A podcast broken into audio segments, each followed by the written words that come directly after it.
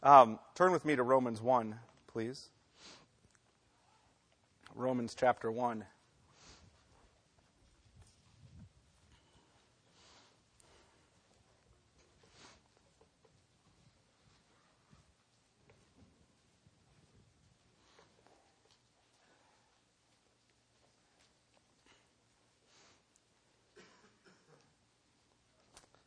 Starting in verse 1, Paul, a servant of Christ Jesus, called to be an apostle, set apart for the gospel of God, which he promised beforehand through his prophets in the Holy Scriptures, concerning his Son, who was descended from David according to the flesh, and was declared to be the Son of God in power according to the Spirit of holiness by his resurrection from the dead, Jesus Christ our Lord through whom we have received grace and apostleship to bring about the obedience of faith for the sake of his name among all the nations, including you who are called to belong to Jesus Christ. To all those in Rome who are loved by God and called to be saints, grace to you and peace from God our Father and the Lord Jesus Christ. Lord, we do ask as we come before you and are examined by your word Lord, we pray that you would help us to understand it and to be those who love it. Lord, to be repentant before you. And Lord, that you would help us to rejoice in you tonight. Help us to just see you, Jesus, for who you are. In your name we pray. Amen. Well, many today in our day and age define the gospel in various sorts of ways. The gospel is seen as a message by some that can help you feel better, right? Or maybe more significant. It's about, for some, how God has gone the extra mile to bring you a message of self affirmation. For some, the gospel is seen as good for us Christians, but there's good news in other religions also. Right? Because I've heard all this. However, we need to understand that Jesus is the only good news. Jesus is the gospel. Apart from Christ, there is no Christianity. There is no such thing as a Christian who does not have Christ. When speaking of the text that I'm going to look at today in Romans 1 3, John Calvin said this This is a remarkable passage by which we are taught that the whole gospel is included in Christ. So that if anyone removes one step from Christ, he withdraws himself from the gospel. Martyn Lloyd-Jones, speaking of the same passage, said this there is no such thing as Christianity apart from the person of our Lord and Savior, Jesus Christ. That does not mean that the Lord Jesus Christ is a bearer of good news from God. No, it means that he himself is the good news. So you can have Buddhism without Buddha, or Confucianism without Confucius. You can have Mormonism without Joseph Smith, and you can have Islam without Muhammad. They are merely messengers of their respective gospels.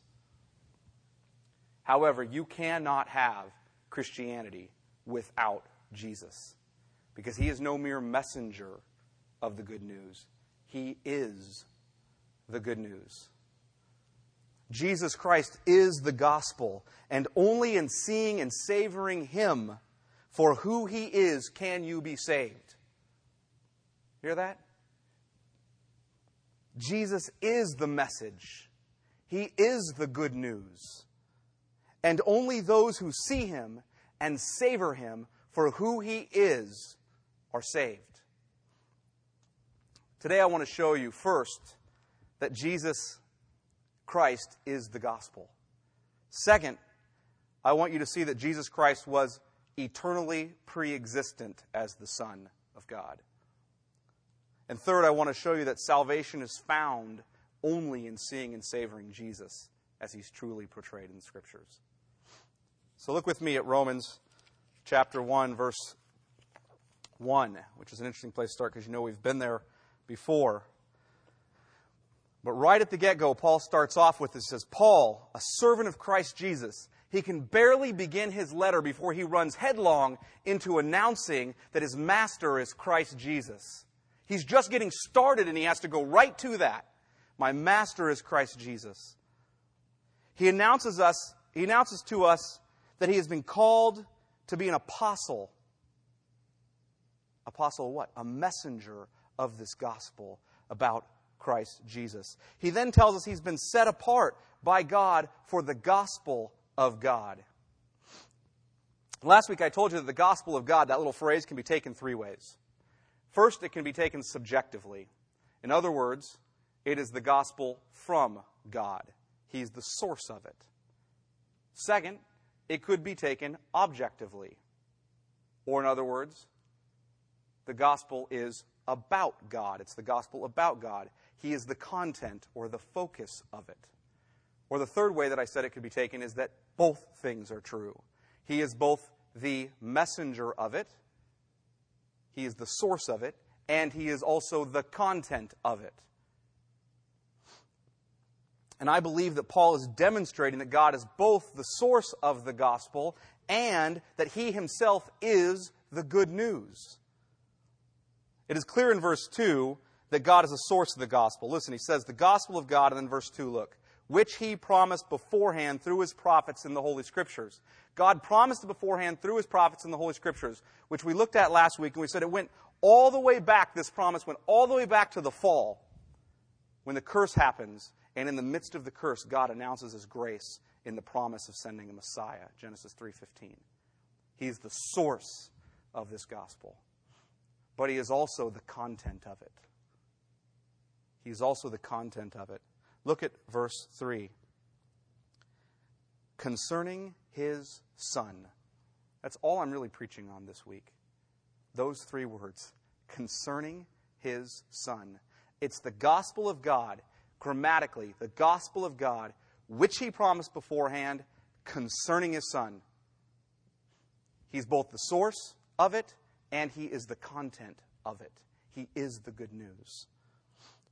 Over the next three messages, I want to establish that God, specifically in the person of Jesus Christ, is the content or focus of the good news. So you might call this the gospel is Jesus Christ, part one. Right? Next time you know what the title of the sermon will be. The gospel is Jesus Christ, part two.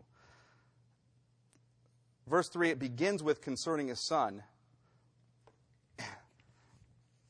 And Paul goes on to tell us that God sent his eternal son to be a man, our suffering Messiah. Continue to look at verse 3. Begins with concerning his son, and then he goes on and says this Who was descended from David according to the flesh.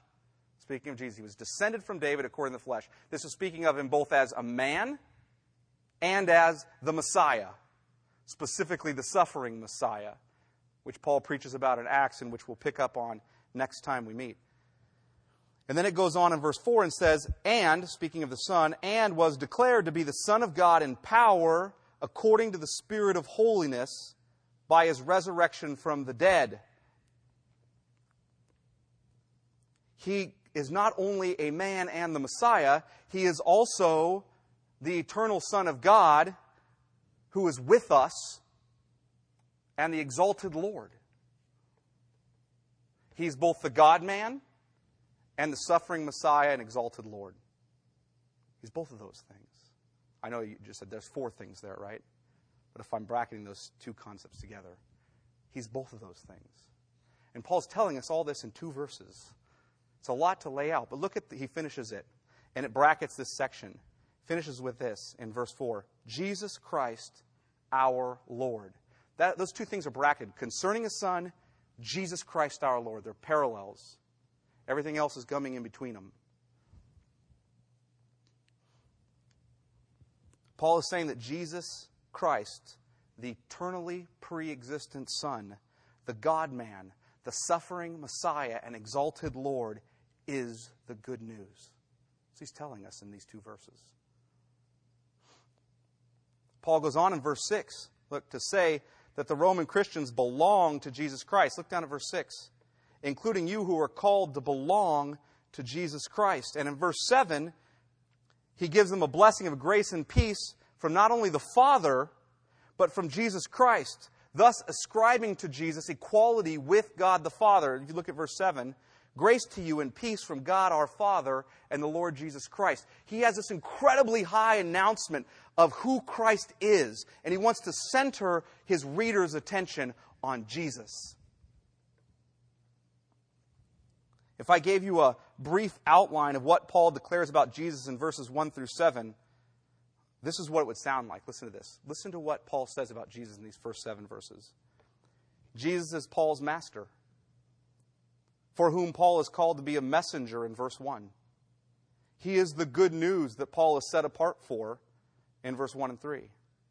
Because he is the gospel, he is the fulfillment of the Old Testament promises in verse 2. He is the eternally existent Son in verse 3a. He became fully man in order to be the promised suffering Messiah in verse 3b. He's also fully God and was declared to be the promised exalted Lord by his resurrection from the dead in verse 4. He is Jesus Messiah, by the way, Christ, Jesus Christ, Jesus Messiah, our Lord, which is the word that's used of Yahweh in the Old Testament. He is the one through whom Paul is called by grace to be an apostle in verse 5. Jesus is the one whom Paul wants to bring every nation to the obedience of faith for in verse 5. He is the one whom Paul wants to make famous among all nations in verse 5. He is the one the Romans and all other Christians have been called to belong to, verse 6. Jesus' name is equivalent to the Father in offering us the Old Testament blessing of peace and the New Testament blessing of grace in verse 7.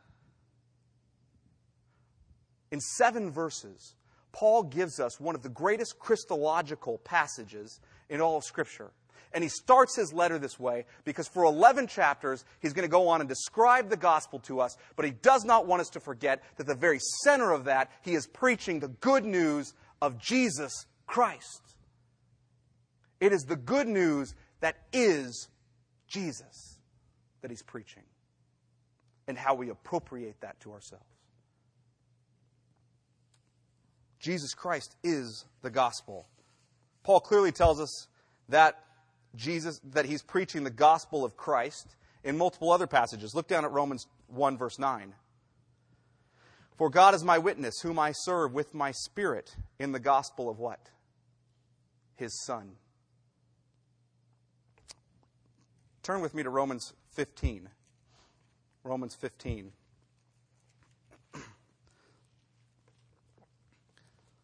and verse 19.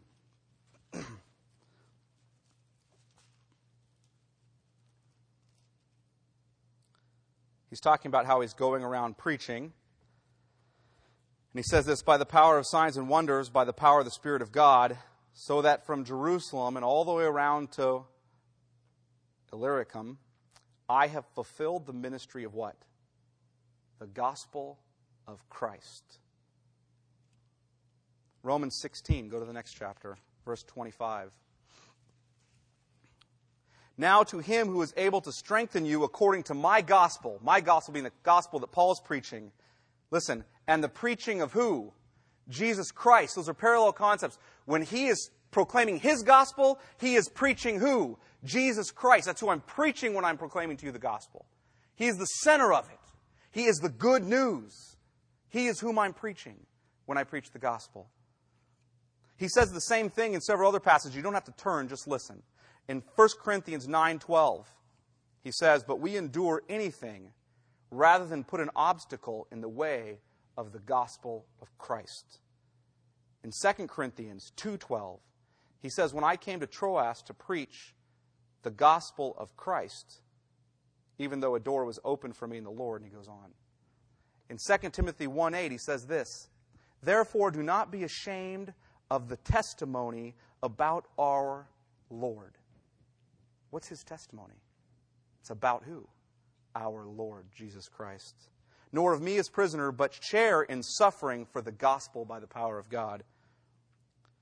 So, as we learn this incredible truth that Jesus Christ is the good news, I want to begin by helping us to understand that the first great truth that Paul gives us with regard to the person of Jesus Christ in this passage is that he's eternally preexistent. The first great truth that he gives us in this passage in Romans 1 3 is that Christ is eternally preexistent. He wants us to understand that Jesus Christ is himself God and thus deserving of being the good news. He has always existed as God. He was with God when he walked, he was God when he walked the earth, and he is God now in heaven. But some deny that Jesus Christ always existed as the Son of God. Those who deny that are heretics, false teachers. I don't mean by this that Jesus Christ, the man, existed prior to his conception and birth. I don't mean that. But I mean that the person of the Son of God who took on flesh, that person of the Son of God who took on flesh, was eternally pre existent before he became a man. He has always been. The heresy that this isn't true is taught in several variations historically. Historically, some say Jesus is no more a son of God than you and I are. That's taught in a lot of mainline denominations today. Jesus Christ is a son of God, but no more a son of God than you or I. Second one, it pops up. Jesus, some say that Jesus is the Son of God in a special way, but he is not co equal and co eternal with the Father. He's special, he's better than us, but he's not co equal and co eternal with the Father. That's what some argue. Third thing that some say is that Jesus was adopted into the Godhead at his resurrection. So there was just one God, the Father, and when Jesus lived this perfect life and rose again, he was adopted into the Godhead. So now you had kind of a binity, and at some point they may have adopted a trinity. The third, I don't know, but that's kind of where they had, that's where they were.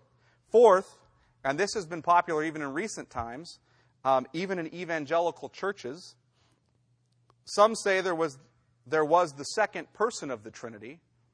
Always, there's always been the second person of the Trinity. But he became the Son of God when he became incarnate. So he was not the Son of God until the incarnation. That's wrong. It's incorrect. The scripture is clear that Jesus Christ is and always has been the Son of God. He was the Son of God prior to his incarnation. He still is the Son of God. I want to establish the, the eternal preexistence of Jesus, the Son of God, with four lines of evidence, okay? Now we're going to get into some theology. The eternal preexistence of the Son of God. Four lines of evidence. First, and this is all one line, by the way. He is God who was with God, present before all things. He is God who was with God, present before all things. Look with me first at John 1. John chapter 1. Some of you probably thought I was immediately going there as soon as you heard me say that. John chapter 1.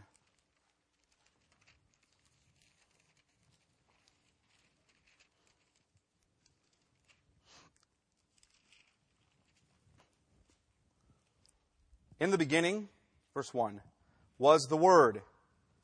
And the Word was with God, and the Word was God. If you go to verse 14, the Word became flesh and dwelt among us. The Word is Jesus. The beginning was the Word, and the Word was with God, and the Word was God.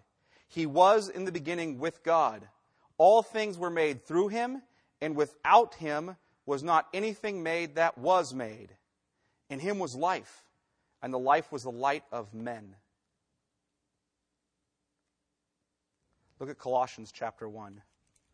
Colossians chapter 1. Get to Romans, then 1st and 2nd Corinthians, Galatians, Ephesians, Philippians, Colossians. Chapter 1, verse 15. He, speaking of Jesus, He is the image of the invisible God. This takes us back to the Genesis narrative, by the way, as does John 1. He is the image of the invisible God, the firstborn of all creation. By the way, the firstborn doesn't mean there that he was the first one to have be physically generated from God. The firstborn, prototokos, is, is the idea of he has supreme over all creation. It speaks of his supremacy, not of his birth order. He's supreme over all creation. For by him all things were created, in heaven and on earth, visible and invisible, whether thrones or dominions or rulers or authorities. All things were created through him and for him. And he is before all things, and in him all things hold together. Look at Hebrews chapter 1. Hebrews chapter 1.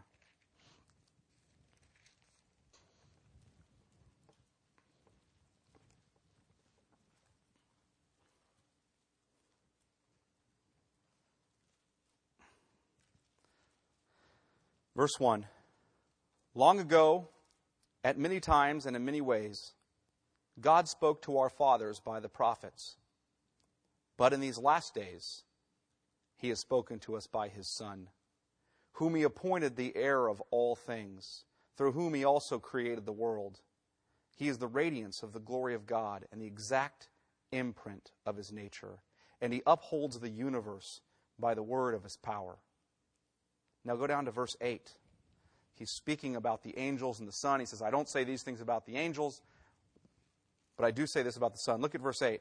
But of the Son, he says, Your throne, listen to this. Of the Son, he says, Your throne, O God, is forever and ever. The scepter of uprightness is the scepter of your kingdom. Go with me to Isaiah chapter 6. Now I'm going to jump you all the way back into the Old Testament. Isaiah chapter 6. If you were with me at Bass Lake this summer, you heard me go through this passage.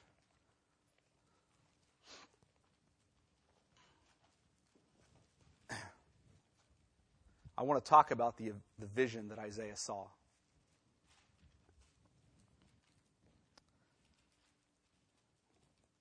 In the year that King Uzziah died, verse 1 of Isaiah 6, in the year that King Uzziah died, I saw the Lord sitting upon a throne. By the way, just to stop for a second so you understand the imagery. King Uzziah was a very beloved king of Israel at this time. So when he dies in that year, the people are just shaken. What now? What does the future hold? They're trusting in this man and in the midst of their king just having died, Isaiah sees a vision. And what does he see in the vision? I saw the Lord seated on a throne. What's he saying? Our king has died, but our real king is still on the throne. And he goes on, he says, High and lifted up, and the train of his robe filled the temple. Above him stood the seraphim. Each had six wings. With two, he covered his face because he could not look directly on the glory of God. And with two, he covered his feet because he was unworthy. And with two, he flew, speaking of his service to God. And it says this And one called to another. These angels are shouting in heaven, one to another, saying, What? Holy, holy, holy is the Lord of hosts. The whole earth is full of his glory. And the foundations of the threshold shook at the voice of him who called, and the house was filled with smoke. And I said, Woe is me, for I am lost, for I am a man of unclean lips, and I dwell in the midst of a people with unclean lips. For my eyes have seen the King, the Lord of hosts. You know what's amazing about this passage? When we read it, we think Isaiah seeing the Father. Right? That's what we normally think of, right? Turn back to John. Chapter 12. Jesus is speaking in chapter 12 about why certain people have rejected him. Why have certain people rejected him? And he's speaking about it. And he says in this passage, quoting Isaiah, that God has hardened their hearts And he's closed their eyes and he's made it so that they can't hear, lest they turn and be healed. He's hardened them so that they cannot repent. As he quotes from Isaiah. And Jesus says, therefore, verse 39, therefore they could not believe. For again, Isaiah said, He has blinded their eyes and hardened their heart, lest they see with their eyes and understand with their heart and turn, and I would heal them, in verse 40. And then look at verse 41 of John chapter 12.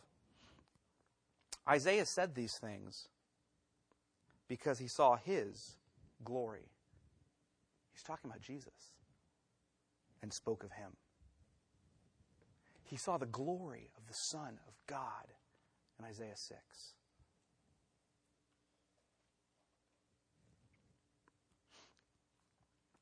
Not only is he, God, is he God with God, present before all things, he is the one toward whom all time was moving. Right? All of time was moving toward him at the first advent. The first advent we call normally now Christmas, right? Everything was moving toward the coming day when he would be born. All of history was coming toward the first advent. And Paul speaks of it actually as the fullness of time arrived when Jesus came. All of history was going to that day. All of it pointed there. Not only is he the one toward whom all time was moving, he is still the one toward whom all time is moving as we wait the second advent, the return of Jesus Christ. Look at what Paul says in Ephesians. Turn to Ephesians chapter 1. And I'm going to have you jumping around a little bit. So, Ephesians chapter 1. Speaking of Christ, the fact that all of time is moving toward Him, toward His first coming.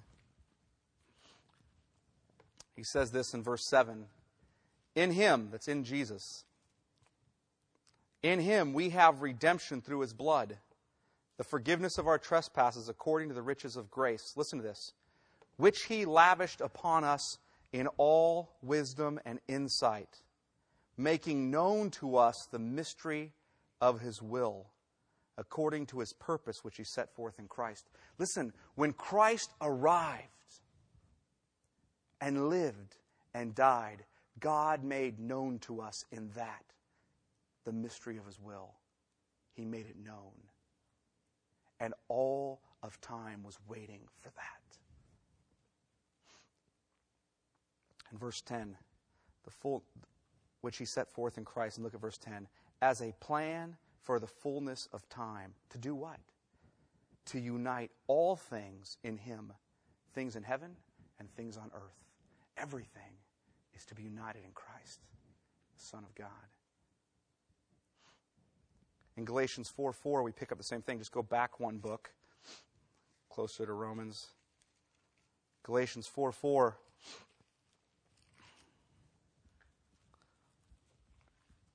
He's speaking of the fact that we were children following the elementary principles of the world at one time. And in verse 4 of Galatians 4, he says this But when the fullness of time had come, God sent forth his Son, born of a woman, born under the law. When the fullness of time had come, God sent forth his Son. Why? To unite all things in him. That was the plan.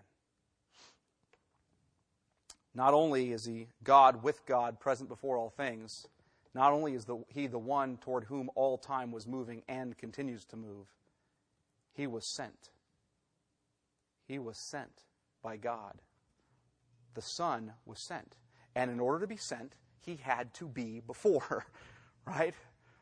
He had to have been the Son to be sent beforehand. In verse 4, he says, God sent his Son of Galatians 4, right? In Romans 8 3, turn back to Romans 8 3. Romans 8 3, this comes up again.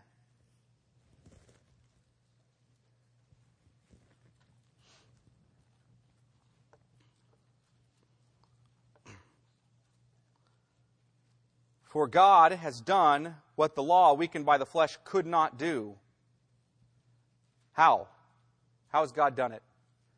By sending his own Son in the likeness of sinful flesh and for sin, he condemned sin in the flesh. He's done it by sending his own son. Sending his own son. And I'll read this last one from John 1. You don't have to turn there, but it's the end of 114 where it says, And he became flesh and dwelt among us. And we, listen, speaking of the Word of God, of the Son of God, and we have seen his glory. Glory as of the only Son from the Father, full of grace and truth. Only Son from the Father. Fourth, he is the one in whom God gave us grace from eternity. Listen to this. He is the one in whom God gave us grace from eternity. Look at 2 Timothy. 2 Timothy.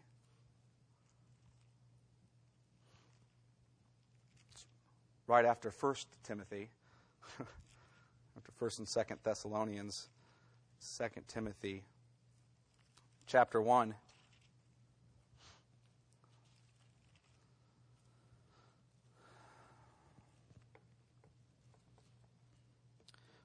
I'll start in verse 8. Therefore, Paul speaking to Timothy, by the way, do not be ashamed of the testimony about our Lord. Again, here it comes up, right? Preaching of Jesus Christ. Do not be ashamed of the testimony about our Lord, nor of me, his prisoner, but share in suffering for the gospel by the power of God. And listen, who saved us and called us to a holy calling, not because of our works, but because of his own purpose and grace, which he gave us in Christ Jesus before the ages began. He gave us His grace in Christ before the ages began. Look at Titus 1 2. Just one book over from there. I'll start in verse 1. Paul, a servant of God and apostle of Jesus Christ for the sake of the faith of God's elect and their knowledge of the truth which accords with godliness, in hope of eternal life, which God, who never lies, promised before the ages began. Hear that? In the hope of eternal life, which God, who never lies, promised before the ages began. Grace was given us in Christ before the beginning of time. That's why salvation can be found in no one else. Can be found in no one else. Those who claim otherwise are ripping the Christ out of Christianity and inventing some moralistic, humanistic religion that has no understanding of the God whom we are worshiping.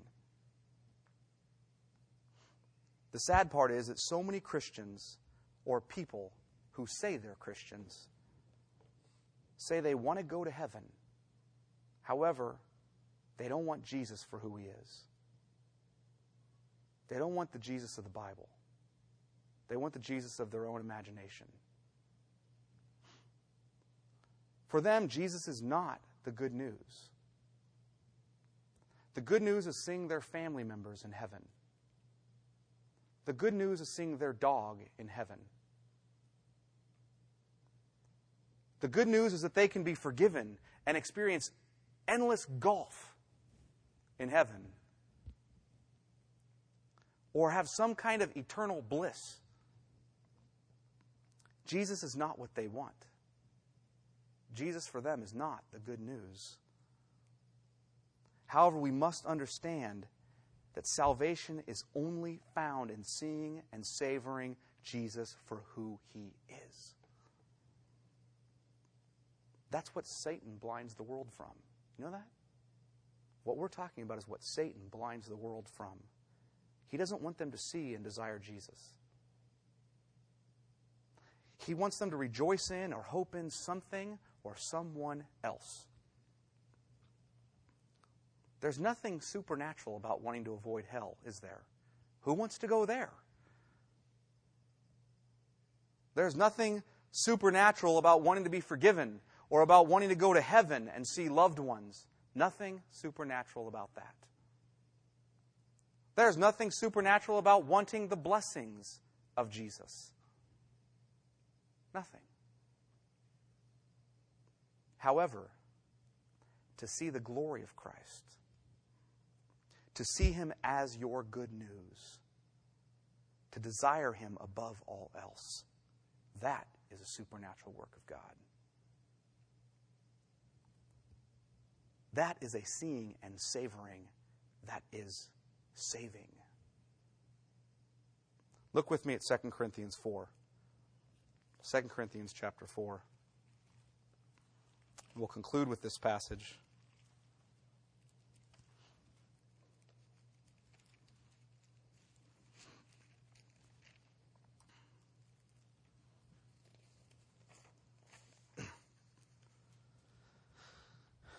Paul's talking about the ministry he has. Look at verse 1. Therefore, having this ministry by the mercy of God,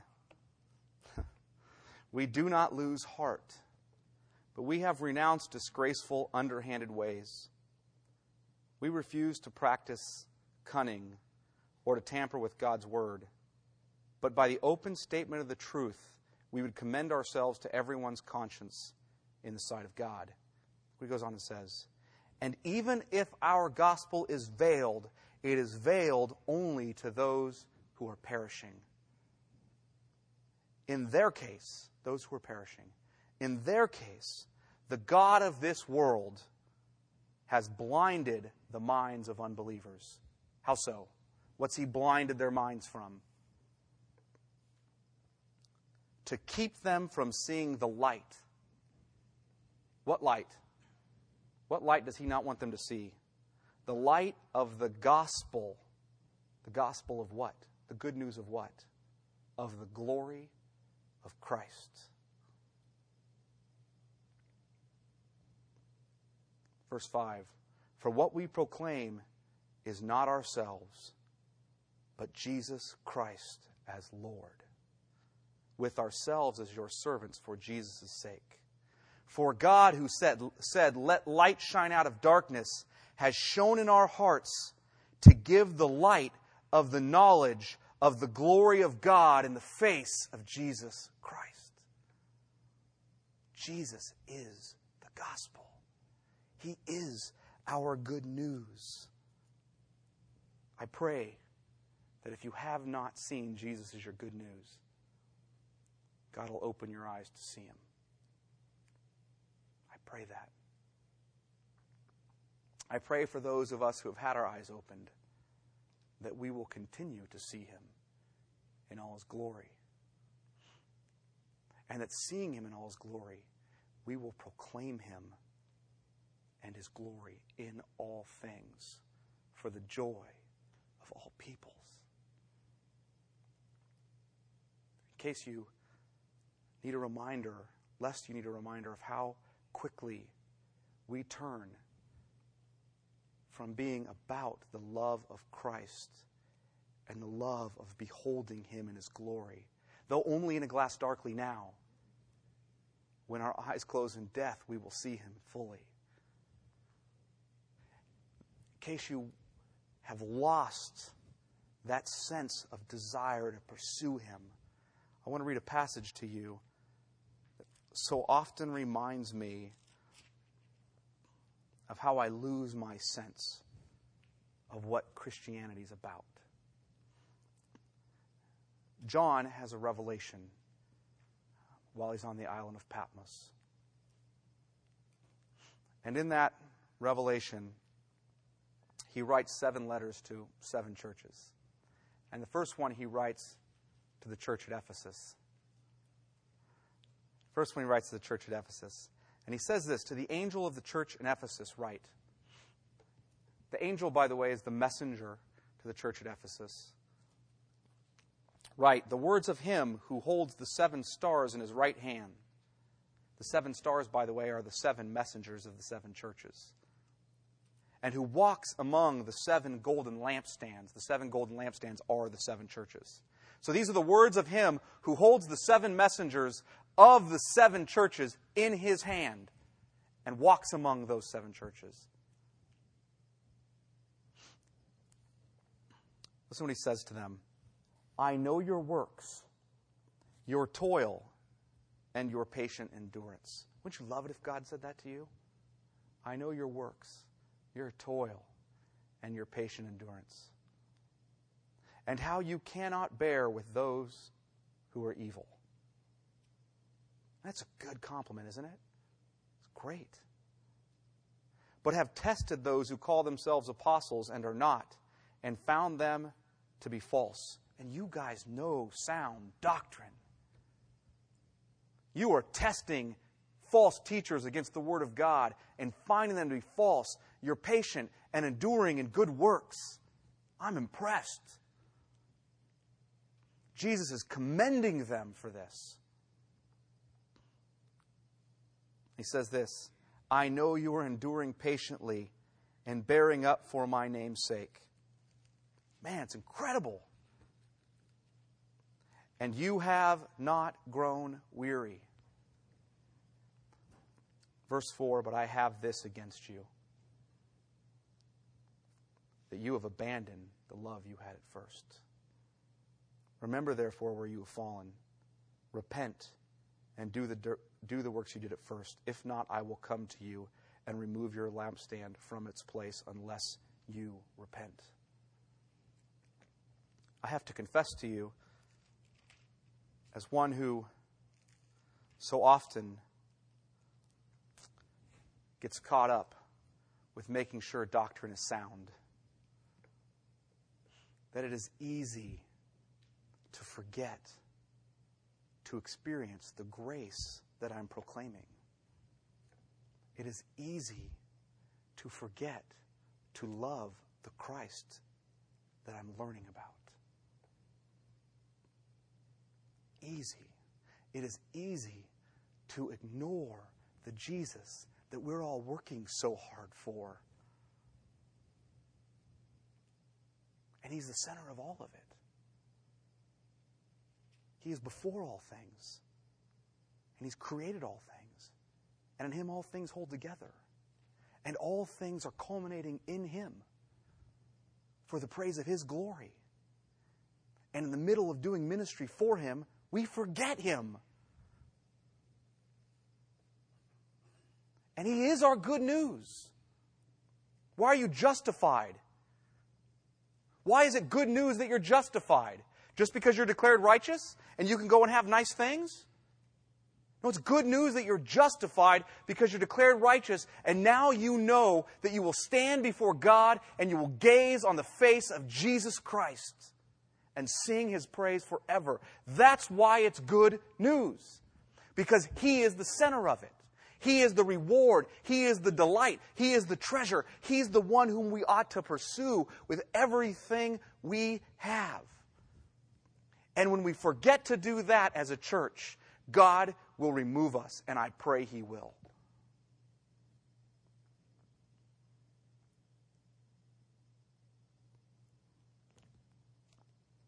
For Mark's benefit, at the end of the letters, John has a vision of heaven. And in chapter 5, he speaks of Christ. And he says this Then I saw on the right hand of him who was seated on the throne a scroll written within and on the back, sealed with seven seals. And I saw a strong angel proclaiming with a loud voice, Who is worthy to open the scroll and break its seals? And no one in heaven or on earth or under the earth was able to open the scroll or to look into it. And I began to weep loudly because no one was found worthy to open the scroll or to look into it. And one of the elders said to me, Weep no more. Behold, the lion of the tribe of Judah, the root of David, has conquered, so that he can open the scroll and its seven seals. And between the throne and the four living creatures among the elders, I saw a lamb standing, as though it had been slain, with seven horns and with seven eyes, which are the seven spirits of God sent out into all the earth. And he went and took the scroll from the right hand of him who was seated on the throne. And when he had taken the scroll, the four living creatures and the 24 elders fell down before the Lamb, each holding a harp and golden bowls full of incense, which are the prayers of the saints. And they sang a new song, saying, Worthy are you to take the scroll and to open its seals. For you were slain, and by your blood you ransomed people for God from every tribe and language and people and nation. And you have made them a kingdom and priests to our God, and they shall reign on the earth. Then I looked, and I heard around the throne and the living creatures and the elders the voice of many angels, numbering myriads and thousands of thousands, saying with a loud voice, Worthy is the Lamb who was slain to receive power and wealth and wisdom and might and honor and glory and blessing. And I heard every creature in heaven and on earth and under the earth and in the sea and all that is in them saying, To him who sits on the throne and to the Lamb be blessing and honor and glory and might forever and ever. And the four living creatures said, Amen. And the elders fell down and worshiped. Let me pray. Lord, we do know that we so often forget you, Jesus. You are our good news. You were eternally pre existent, promised to us from before the foundation of the earth. We receive grace in you before time. Lord, in you, all the fullness of time, all of time was running toward. And Lord, it continues to in this new creation as we wait for you to return and announce your glory in such a visible way to us. Jesus, might we remember that you are our good news. You are the one that we want to see and savor. We want to delight in you. We want to declare you to the ends of the earth. Lord, make us faithful to that. Lord, help us to see you as much as we can now, although through glass darkly, Lord, although it's dim. And Lord, make us rejoice for the day of our death. Make us look forward to it and long for it so that when our eyes close in death, Lord, we might see you for all that you are. Make us long for that, Lord. That we see you, Jesus, in your glory and your majesty. And Lord, as we long for that, might we live every moment now for you. Knowing that none of these worldly treasures matter. None of it. You are our treasure in heaven. And we know if we keep our treasure with you, that if you are our treasure, that our hearts will be with you also.